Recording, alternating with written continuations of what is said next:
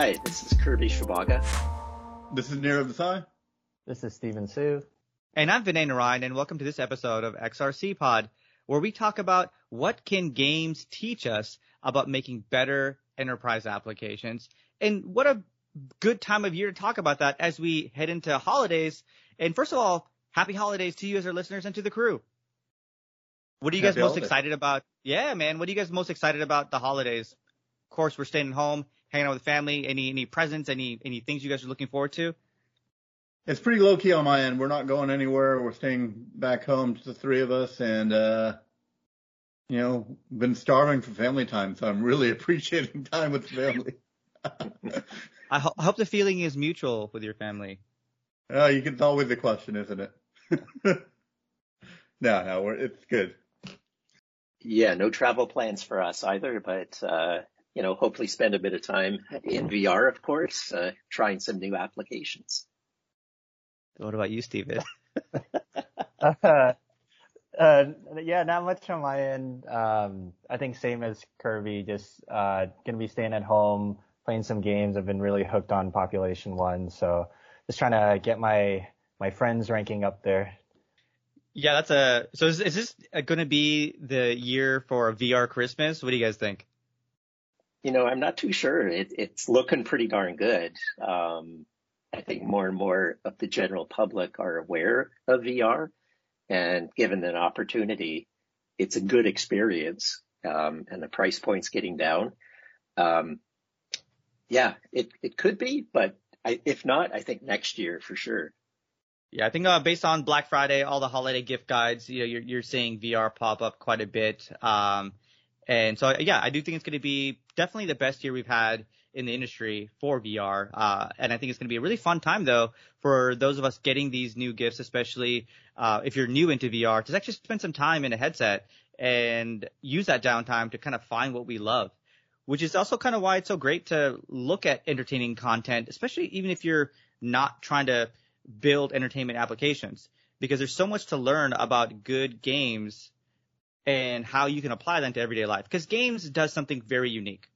They get somebody onboarded in, into an environment and really engaged right at the top of the bat. It doesn't matter who you are, what age, or your level of experience. And that's always kind of been the thing about games is how do you make it easy for users? How do you make a great experience for users? And I feel like we can still a lot learn a lot more, especially in the enterprise applications, about what we can do uh, with good games and how we can apply that into enterprise.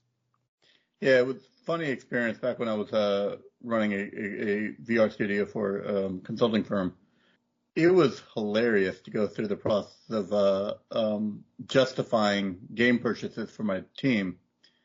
But the fact is, they need to try it out in order to see what what what interfaces worked, what didn't. And uh, games are the best way to to collect that information and, and, and turn that into good training experiences that was a fun call with uh with our accounting team. Yeah, it's like asking, uh, "Can I get a Steam gift card, please?" yeah, exactly. Oh, I, I do remember those days of uh, trying to, you know, get the corporate card to purchase Steam gift cards, um, and making sure you can justify. Fortunately, there's some smart ways to do that in terms of having uh, company accounts where all that content gets dumped, and you can kind of, you know, making sure you, you know, dot your i's, cross your t's there. But it, and it is that. It's really important though. It's uh, well, the nice thing now about games in general, there's a game for everyone. Uh, it doesn't matter what age you are, it doesn't matter your preference or even much how much time you have to play. Um, and I think that's what's kind of getting really exciting about the VR ecosystem right now is that now there are uh, games for everyone. Um, and even with multiplayer games, more and more users are online at the same time. Uh, there's there's just so much more momentum in this space and so many uh, nuanced things you can kind of take away. But I also think that's what makes VR so fun right now is that games are so different. There isn't necessarily one standard of how to do things. Uh, there's other technologies that are coming online that are working pretty well, but some instances not well enough. Hand tracking is a great example of that. Some use cases are pretty good, but still not to the point where it's that reliable where you'd use it for everything. Uh, and so you're, and then there's also great examples of you using audio. Um, there's, you know, there's great content out there that is built for, um, better audio and that really enhances the experience. And there's some that are just really great for just sitting down and just vegging out. Uh, we talked to Alex Rule, uh, in our previous episode about 360 content, and I, and I believe in that episode I was I admitted openly that it, uh, if we didn't record that, I will say it again here is that I, when VR first started, I was a very uh, vocal opponent of 360 video. Um, I said that was not VR, and at that time, the reason behind it was one, 360 wasn't great, but also VR wasn't really great. The headset. So if you were on a mobile VR device and that was the first time you saw VR, you didn't really get the um, experience of VR. But now I look for 360 content because after playing whatever games that I play, whether it's uh, you know everyone's favorite Beat Saber to Creed uh, to or one of more, one of those more active games, like sometimes you just want to just still be in VR, but you just don't want to be moving, um, and so you want that rich experience. Uh, and so 360 has been a great aspect of that. And there's even you know you learn a lot more about what's a good way to make a, a good 360 content instead of just having uh, a stitched uh, viewpoint, right? So there's so much we can learn from these experiences about the user and especially an extended time in headset. What about you guys? What's your guys' favorite content? What are you guys playing right now? So um, I'm uh, I'm not really a fan of the shooters or the uh, high paced action. I, I, don't know if that's. I mean, I, I guess I get motion sickness as much as anyone, but um, uh, I actually really like embracing the um, unusual way of interacting with the world that you can get in uh, VR. So I'm playing down the rabbit hole a lot right now, um, which had a really cool way of kind of telling a story, being a, a puzzle uh, narrative, but you can control the environment in a really unusual way. Um, kind of an outside observer going down a rabbit hole. That's cool. That's a, I actually like that one a lot. Uh, thanks for the reco. That's a, actually a really fun way, to, uh, fun one to try out. I didn't think that was going to be something that I would enjoy, just generally how I enjoy content, but I find I like different things in VR. And that was yeah. kind of a really fun discovery. Like I, I am a big console and PC, uh, gamer when I have time and I have my titles that I like to play on there and that's just, that's there. But with VR, I'm finding other things that I really enjoy um, that you know that I wouldn't have tried otherwise. Yeah, and that's that's kind of like a game that wouldn't work in a, any other medium. You know, those type of games, I would say, because um, it's so natural to move the scene around, which is pretty critical. Kirby? Yeah. Yeah, uh, you know, a couple of things. I, I keep going back to Beat Saber just because it's it's fun and it's easy to get into. Um, gets you moving. I really like that. Uh, I, am actually looking forward to trying Microsoft Flight Simulator, uh, but I don't have a Windows mixed reality headset. Uh, I'm not sure if I'll get one or just wait until they support other headsets like uh, like the Index. Um, I I keep going back to some of the creative things too. They're not really games, but even things like Google Earth VR or, you know, mm-hmm. blocks, um, eh, those type of more creative, uh, uh, experiences. Yeah. And I like, uh, stuff that actually, you know, it's funny. I like a combination of stuff, but for me, uh, a session, a VR session is going to be multiple games. Um, and I kind of, I think it kind of fits into my ADD type of lifestyle where you just want to try a lot of things when you want them and how you want them. Um, you know, I, I really enjoyed, I've always like been a fan of kind of the Rocky franchise. There's something about, especially when you watch it that young, you're like, if I was mm-hmm. in that mm-hmm. situation, what would I do? And you kind of told yourself, you, yeah, you would, cl- you know, you'd run up those stairs too. You would do all those things. You would do it. Um, and I would box a certain way. And then you play Creed Rise to Glory and you realize boxing is really tiring. It is really difficult. And I'm in pretty good shape, but I'm not in boxing shape. And you just appreciate all of it. Um, and you, and you, the great thing about it too, immersion. When you're that immersed, you try so much harder, right? Um, I mean, I, I am drenched in sweat. Um, I oftentimes even have to wear like special, uh, I have like athletic breathable shirts that I'll wear when I play Creed just because I, you get that much into it and you never plan on it. I'm like, yeah, I'm not, I'm going to take it easy this time right? I don't want to get so exhausted, but you will. And round three comes, you're like, man, this is really hard, but you still love it. And something about that level of engagement, um, and it's kind of turned into kind of a, a great brief cardio session, even, and I, and I know I'm not alone in, um, Creed, um, and all some of the other, um, of these type of games, like boxing type of games are being very popular for both. But then I find myself then going into some of the other content. I love Robo Recall. Um, I can't stop playing it. It's just, it's just fun. Even when I replay episodes, there's something about um, that style, that animation style fits really well. Um, it, it, it feels realistic enough. And I like kind of that homage to old, um, games where you kind of have that kind of funny audio, kind of that overlay. So it kind of takes you back a little bit. Um, and then, you know, and I do like to veg out sometimes with Tetris. Like I like to sit down and play Tetris in VR. Like it's, it's also kind of a weird thing that I never thought that would be something I would be into, especially in VR. Uh, but it's, it's, you, I find myself trying so many different kinds of content, um, at any given session. And so I, I like that, um, the ability to have so many different choices. You know, on the Tetris front, I, I, I, I've actually really started liking Cubism, um, which is kind of a 3D Tetris and the ability to um, again look at look at the puzzle from all angles um, is quite unique in VR. I was just going to say another observation is that you know remember back uh, like for me when the Vive first came out, I would try everything that hit the Steam store, but now there's just so much that you can't uh, you can't afford to buy everything and try everything. Uh, so we have to be, or at least I have to be a little more picky on what I'm going to go for. And that's for a good sure. sign, right? Oh yeah, I, I think you know that's a great point too, Kirby.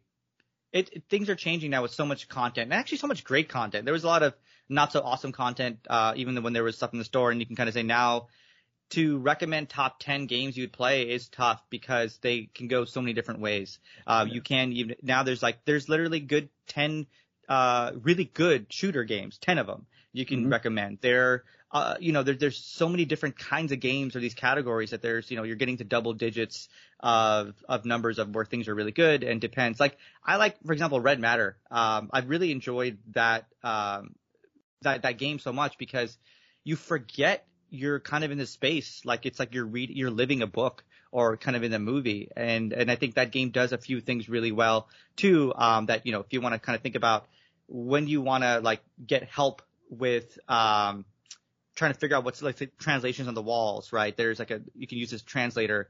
Uh, I think it's called like a Vulgarian translator or something. Uh, it's it's you know uh, you can kind of quickly use that feature, and it's kind of a good quick help tool as well. And sometimes you kind of think about that in terms of like for enterprise applications, if you're trying to navigate a scene or figure out what to do while you're still trying to figure out in the scene, for example, and be realistic as possible, but having something like a translator that kind of gives you that help it also feels kind of natural.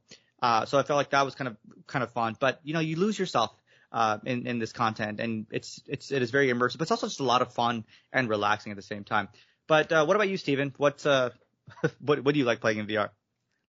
Uh, I, I'm sure you guys already know that I shared in the beginning. It's definitely Population One as of late. Since launch, I've been playing that almost every single day. Um, yeah, I think I'm on the same boat as Nirav, where I'm you know, I'm not really a, a shooter type based uh, player. Uh, you know, outside of VR, I only play Dota, which is this MOBA strategy game, five versus five. You choose your own hero, you work with four other of your teammates, and you try to kill the enemy tower.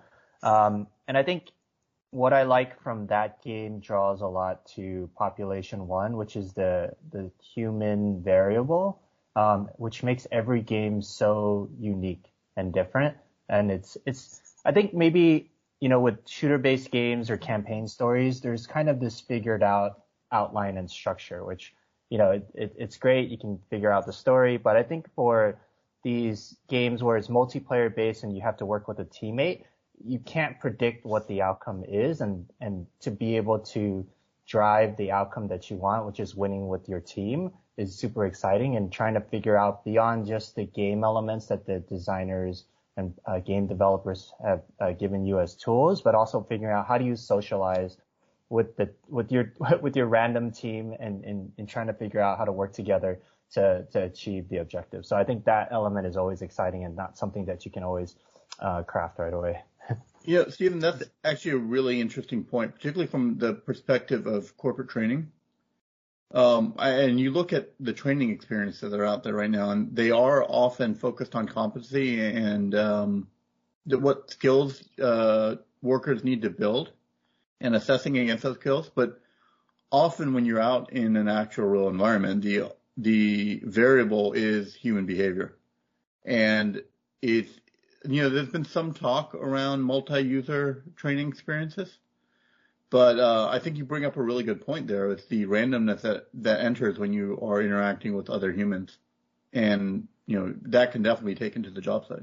Yeah, and just to add to that, I, like it, I wish there was a way to capture the data, but I think most of, if not all of my winnings from Population One have been with teams that uh, that you that involves a lot of communication across the other two teammates. I think there are times where you're paired up with two other teammates where they're just extremely quiet. They won't say anything, which is fine. Then it's like you have to adapt to it. You can't force the conversation. But I'd say I don't think I've ever won a game where we didn't communicate, where we just did, just did our own thing and just stick together, right? So I think it's it, that that whole like communication piece and adapting to each um, team uh, really helps uh, us achieve kind of the outcome that we're looking for. Wow, Stephen, I think that's just really profound points across the board, when, especially when you look at a couple of things. One, adding the human element adds so much variability um, to games and content. It, it, makes it fun. You can actually have the exact same infrastructure, but but the people change the gameplay, the experience. Uh, and then when you start to kind of add in things what Nirav just said about the spontaneity and the variability that it takes, those things are very difficult. I'm, I almost kind of feel like there's be a great opportunity for there to be kind of a two way where whether it's almost like a job sim, but you can also play the actual um, retail uh, associate, if you will, right, and try those experiences, or even better yet, just let everybody else play, and you can absorb uh, uh observe what's actually going on and how do people kind of uh, interact. Because because with gameplay, you know, you try to use AI, try to use bots, try to do different things to add that variability, but people are so much more dynamic and they're adapting, especially to in a platform like VR where things are not as as as established yet and it's evolving. There isn't a general best practice across the board. Um, so when we look at games and enterprise, there's there's actually some finite things or structures if you look at that makes good games also makes amazing enterprise applications. And some of those include the ability for proper onboarding and tutorials. Getting someone in a headset, getting them acclimated very quickly and reducing that friction is paramount. And then there's locomotion. We all move differently. Every scenario is different. Our space requirements, technology requirements are very different. And then how we interact with that environment in terms of input. We have hands that uses, uh, that's, it's great sometimes. We have different kinds of controllers and we just have different needs of how we interact and voice may be one. We've, we've talked about eye tracking this season. We've talked about voice. We've talked about the next thing that's important to consider that games does pretty well, accessibility. Uh, ensuring that everybody with every type of both cognitive abilities, physical abilities, and just also um, conceptually understanding something, uh, games does a pretty good job of making sure that accessibility is paramount. And then what we just talked about is also like conceptualizing abstract concepts. Those concepts in a digital environment, especially in VR, is a perfect place for that. Uh, but how can you do that really well? It is something that whether you want to teach somebody about physics, for example, um, mm-hmm. how can you actually bring those tools in? Uh, these are all kind of things that you know I think we want to look at, especially in this episode, um, around how can games teach us how to make better applications, especially in those kind of areas. So, what do you guys think about onboarding tutorial? What's what's one of the things that you look at? Which is the first thing as you don a headset uh, that's probably going to be an initial barrier that really puts you in kind of into that immersive space. Yeah, I was just going to say that uh, one of the first experiences uh, I used to put people into um, a lot was um, theBlu. I'm not even sure if that's still around, but it, you know, it wasn't anything that you had to uh, do in that application, in that experience. It put you underwater and there was a whale uh, that swam by, but you got that sense of uh, uh, immersion, which was really incredible. The thing about the onboarding, it was very simple. It was just a few words in front of you. Uh, you didn't have to wait long for anything to load. There was nothing glitching in and out. So it was a very smooth experience for a first time user. And it kind of guided them like, okay, just look to your right a little bit. And from that point on, people realized that, hey, I, this is literally 360. I can look up, down, left, right. I can turn my body. And that was a really simple way to get people used to the idea of movement within, uh, within VR. So what I've found myself drawn more to, and this is even as doing a lot of VR is uh, when I when I drop into the game, I want to be able to see my own character. Want, being in front of a mirror really helps you identify. Um, and there's certain um, certain uh, instances that forget that, but I, I think uh, it's pretty important to get a sense of even if you're not looking back at yourself, right? It doesn't have to be an avatar that looks like you, but you get a sense of who the character is. Um, and I think that's pretty important in onboarding in any situation.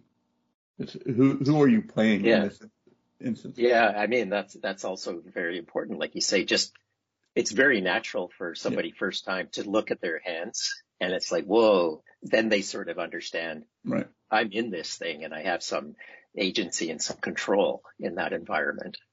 Yeah, especially if you're, if you're introducing something kind of more nuanced. Um, in enterprise applications, you, you, you know, we've talked to uh, companies that actually have, let's say, um, gloves like haptic gloves or those types of kind of things that you they're they're much more uh, into they're they're while they may be less intuitive, they're more natural. Um, and by getting someone to interact with how gloves are different, for example, than controllers, what can you do for them the moment you kind of grab, and even with using kind of hands. Uh, hands, I, the first time you use hands without actually using your controllers, you don't really believe it. Um, the thing with hands too, hands doesn't really have the level of tracking yet for a variety of reasons, but making sure that they understand the bounds of which your hands actually work and keeping them trusting that hands work is also important. So mm-hmm. having very finite things you can kind of grab onto, um, using the ability to making sure that you can pinch so you feel your uh, index finger and your thumb kind of make that contact and knowing that that's a thing. Um, these are all kind of things as you look at the different modalities as you kind of explore. So I think a good sense of presence of who you are, what you're trying to do, um, and your the various inputs that you have in that particular experience and those those mediums are also really important. Um, I think some really good games also use audio cl- in a clever way where if you're onboarding somebody in VR, especially for the first time, or there's an experience where it's very 360, you using audio cues to have somebody turn around all the way, um, and understanding kind of where that is. Uh, those things are pretty good. Um, having those kind of virtual hovering assistants that help you to guide through. Um, in what's kind of fun too, I, I think like in a game like, for example, like Robo Recall, you start off the game in amongst your peers of these robots, right? Um, and so you get a good sense of your size, height, and just without you're not doing anything. You're actually literally standing still watching. You can move around. If you bump into another robot, they'll like they'll apologize. So you kind of kind of see, okay, like you understand what's kind of what's going on, um, and also the physics of your movements as well. Yeah. And then you get very quickly transported, teleported, which is also um, um you know a, a tool in the game into where you need to be. So you can go into these large or quickly teleport into big areas, and that kind of seems, starts to seem very natural in that first experience. And then you go into a place where you can pick up various objects, do different things. So now you're also understanding how the controllers work as you grip, because there's really no right or wrong way for to do things. You can understand how to take apart, because as as part of your uh, attack, you can actually take apart robots, so you can see those parts laying down.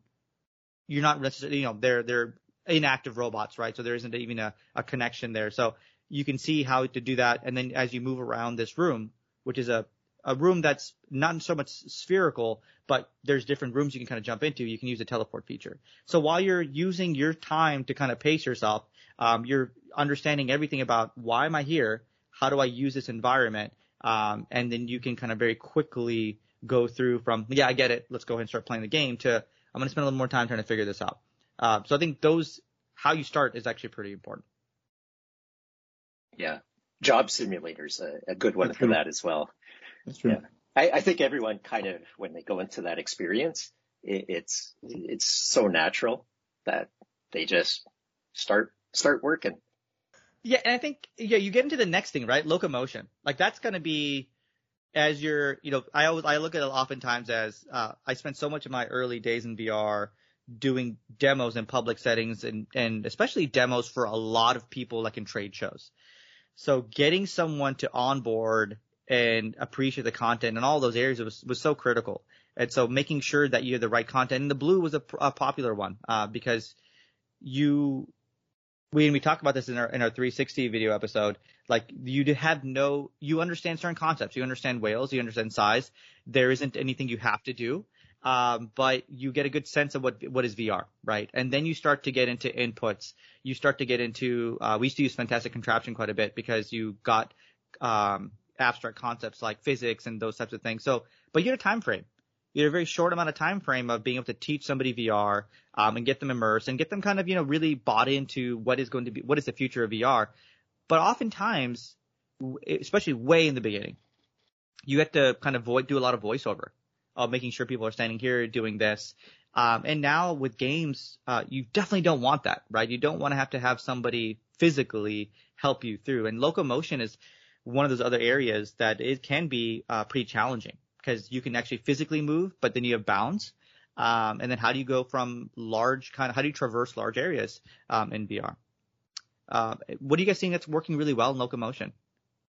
So as you know, I'm a fan of Down the Rabbit Hole. This what what's what I found very interesting here is both the narration on, on getting into it, but also the the way you can manipulate the whole scene uh, by pulling on two vines and, and kind of shape it the way you want what's what, what's comfortable for you. Um, I kind of immediately went back to kind of a, a wargaming or a situation room type scenario and being able to use that kind of locomotion to get different angles at a at a problem.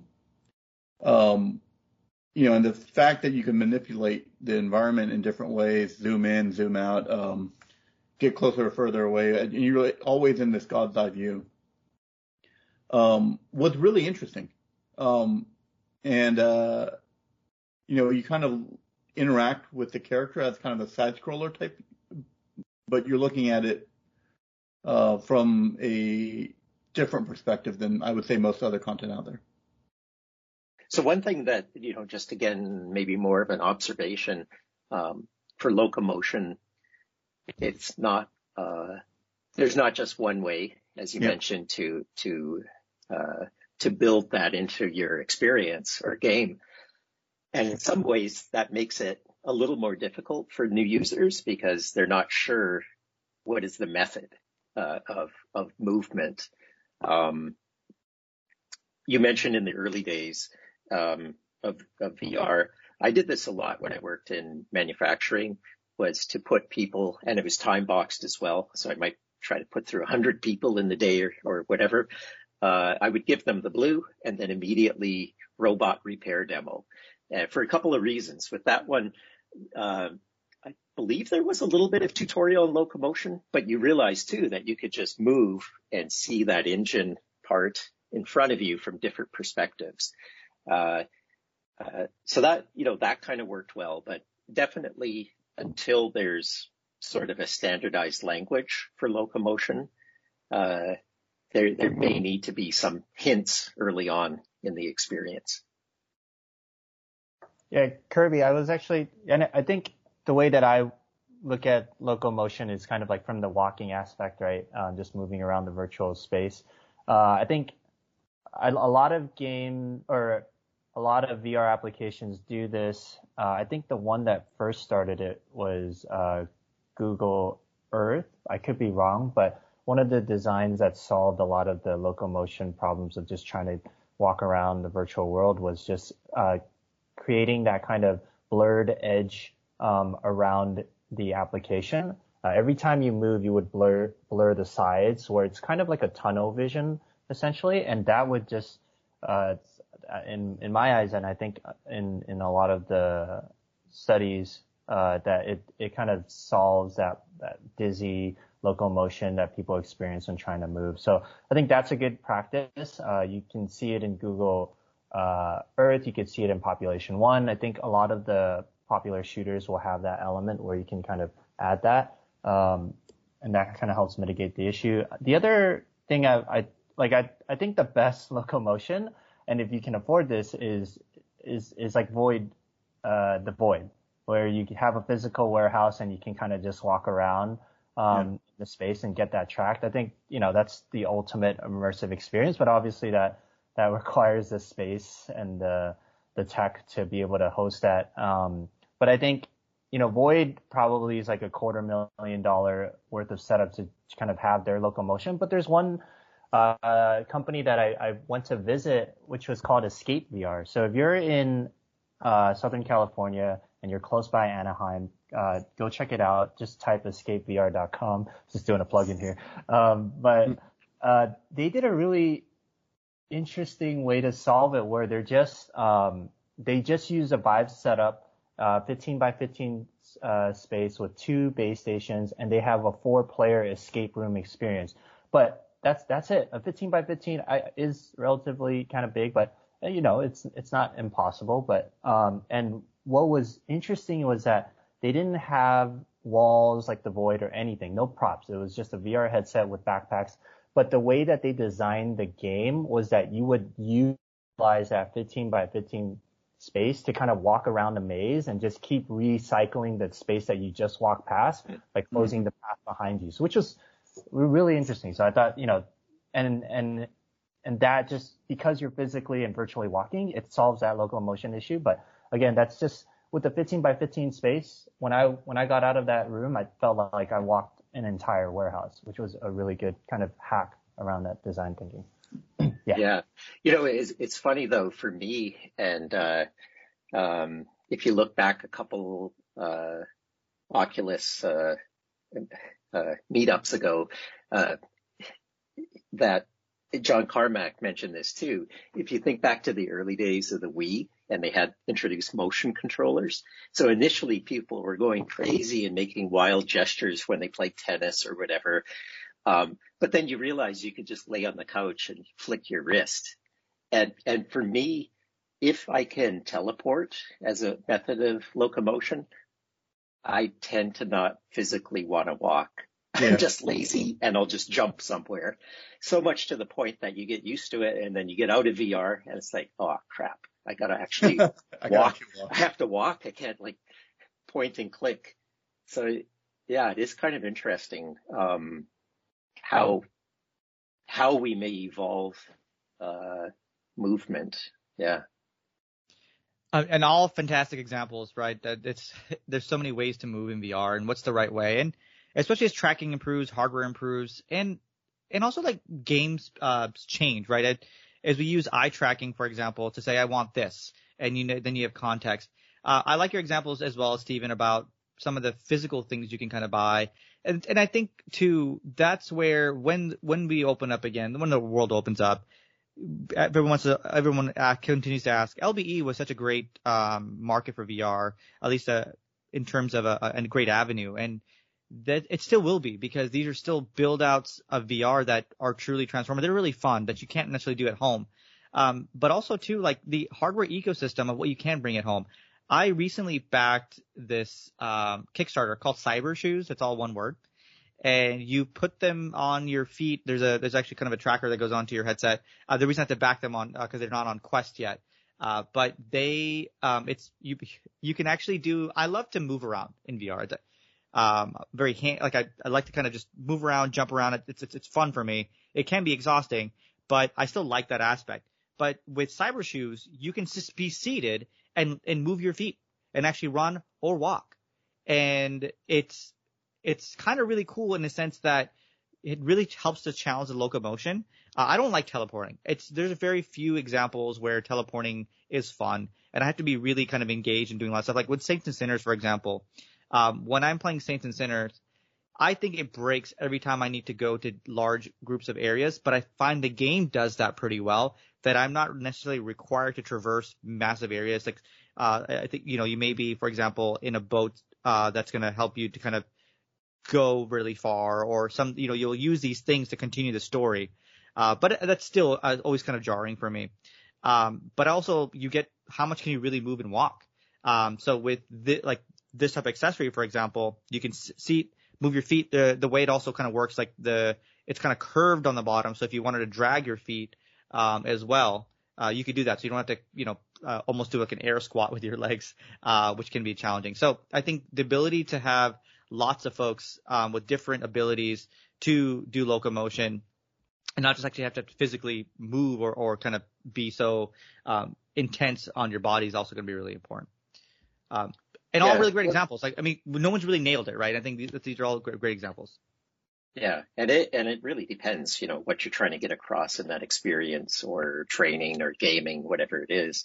Um, for me, um, I like to think of what what XR gives us as a superpower. I want to do things in that experience I can't do in real life. But obviously, if you're doing enterprise training or simulation, then it has to be based on reality. So uh, there's always that difference, right? What is the purpose of of that application? Uh, so guys, let's talk a little bit about input because I think there's a number. What, what, what I find most interesting, or one of the things I find most interesting about VR is the ways of communicating um, in in novel ways. I mean, I'm a, a gesture-based speaker.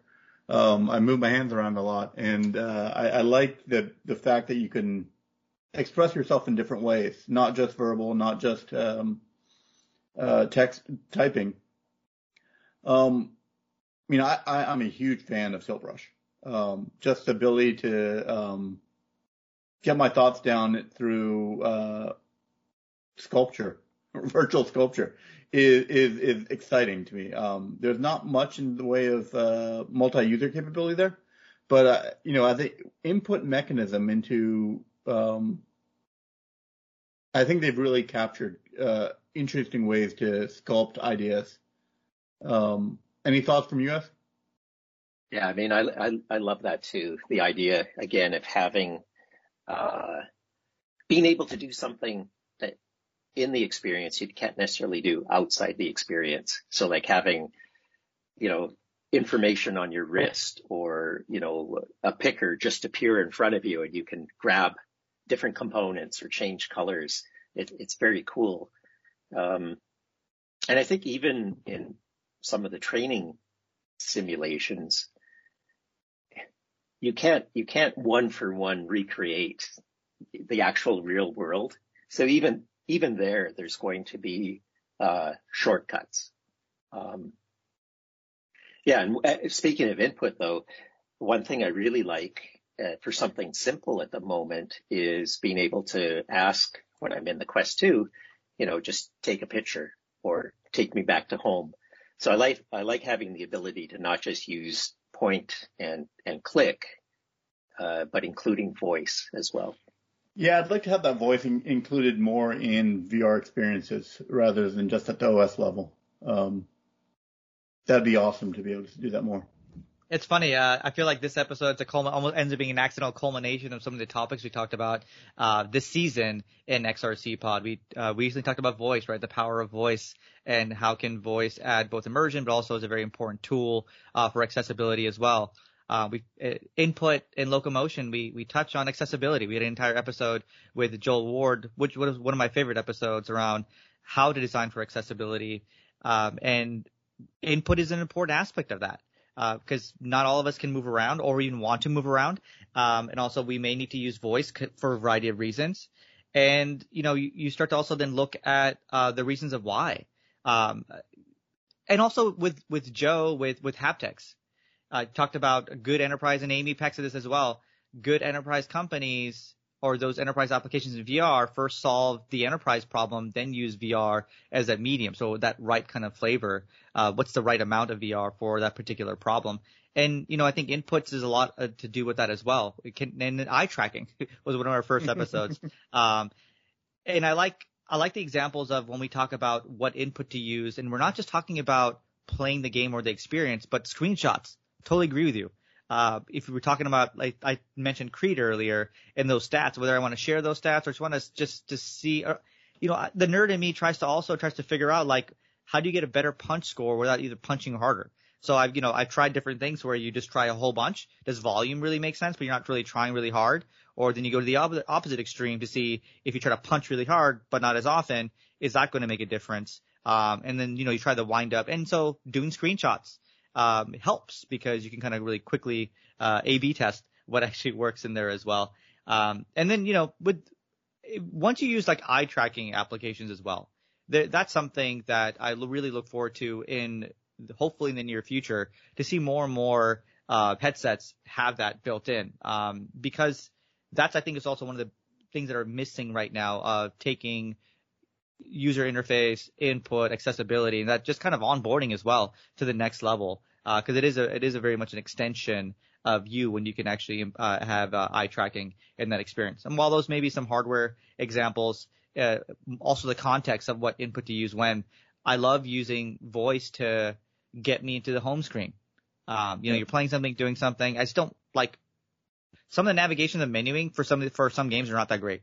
Right, getting back to home is not that great, but the ability to have at a um, app layer where you can actually use the voice and have a consistent user experience. For me, like that does drive that consistency that's kind of missing in VR. And I think, uh, you know, we touched on accessibility a little bit, but I know, uh, Joel would, uh, gonna ping us if we don't go a little bit deeper. Uh, accessibility is important. Uh, and I think it's an important topic. Um, as important as, you know, almost every episode we talk about user privacy and data security, uh, which we won't touch on here, but accessibility. Um, what is what do you think uh, accessibility accessibility means uh, for enterprise applications, and what games are doing that pretty well? So I'm very impressed by what Owlchemy is doing at Vacation with Vacation Simulator. Um, they they really have an attitude towards accessibility first, um, and um, you know that feeds directly. I mean, I guess Office Simulator is an office experience, right?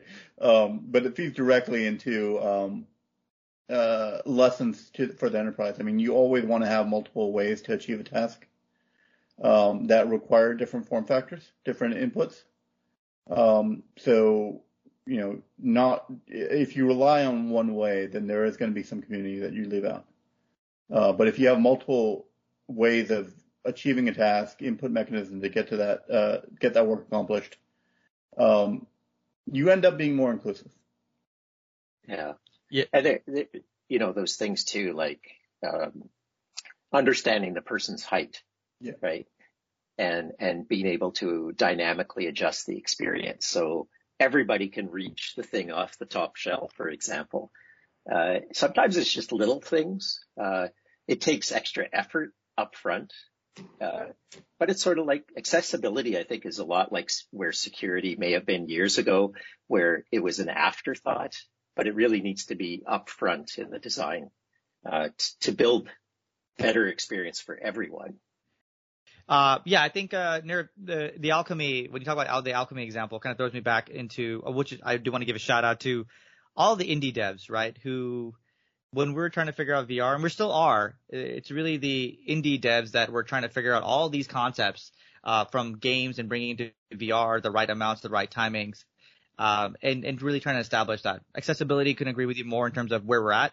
And it's also a, a topic that's also very uh, fundamental as we make sure that we keep it forefront because VR is supposed to be for everybody. Um, it is also a platform to really give us the the superpowers that we don't have in the real world. And I know we oftentimes use that um, we describe AR as kind of superhuman powers, but VR really is that as well, right? It's it's giving us we're cre- we're creating our own environment uh, versus trying to enhance our environment. And that's also really important. Um, and the other thing about accessibility as well is, is this context. Um, there's, there's so many, accessibility really is a combination of all of those things. Uh, I think if you solve for accessibility, then you have to take in onboarding and tutorials. You have to take in locomotion. You have to take in um, inputs and also like conceptualizing abstract concepts. Like culturally, this may be a new thing to you. Uh, and that's something that's very difficult um, to, to comprehend. So I think almost as we look to the future of what's a good enterprise applications and using games as kind of that good foundation, um, understanding accessibility is a good place to start because you'll you'll really kind of if you nail accessibility, I think you will nail a good enterprise and games experience in VR. Well, this has been a really fascinating uh, episode uh, in terms of really talking about the content we love, how to make that better. And I know Nirav too, especially with with Moonbeam, you're you're bringing so many new folks into the platform, um, trying to solve really business problems, but are new to VR. But VR is a very crucial way in terms of solving that. Um, anything else before we wrap up this episode that you kind of want to add from your perspective um, around kind of that good environment that you're now applying into the stuff that you're working on? Um, well, I mean, so what's interesting about VR is the ability to manipulate the environment and, and, and see things from different perspectives. And, you know, the, the, the old study about why there's yellow paint in uh, hospitals, and you know, and and that environmental has an effect on you based on the experience you're trying to trying to create. Um, and it's it's always interesting to see how the gaming community has kind of built environments to both set a mood, but also built experiences to conceptualize these unusual concepts. Um, so I think as a business, you should think about what you're trying to accomplish in, in, in that session, whether it's training to, to help workers deal with stressful situations or um, business meetings to enable more um, uh, creative thought and design your environment accordingly. Um, and give give users the tools to do what they need to do. So, um, you know, I, I'm a big fan of Fantastic Contraption and how they uh, give you that small toolbox that you can start building with. Um, and I also want to call out, like I, have said a few times, uh, Fisherman's Tale, uh, which allowed you to shift perspective in very interesting ways. Um, and, uh, you know, all of that I think have good lessons for business training and planning applications. Thanks so much, guys. I, I actually also can't believe that this is going to be our second to last episode this season. Um, what an amazing journey. Um, and actually what a great uh, topic to kind of tie it all together accidentally. It's something that I think, you know, we, we've been talking about, uh, all the content we love doing. Um, and also like how much we can kind of learn from enterprise. And it's kind of great to kind of see this stuff come together. Um, and also a big thanks to our listeners. Um, I know that you're, you're, listening to this during the holiday season.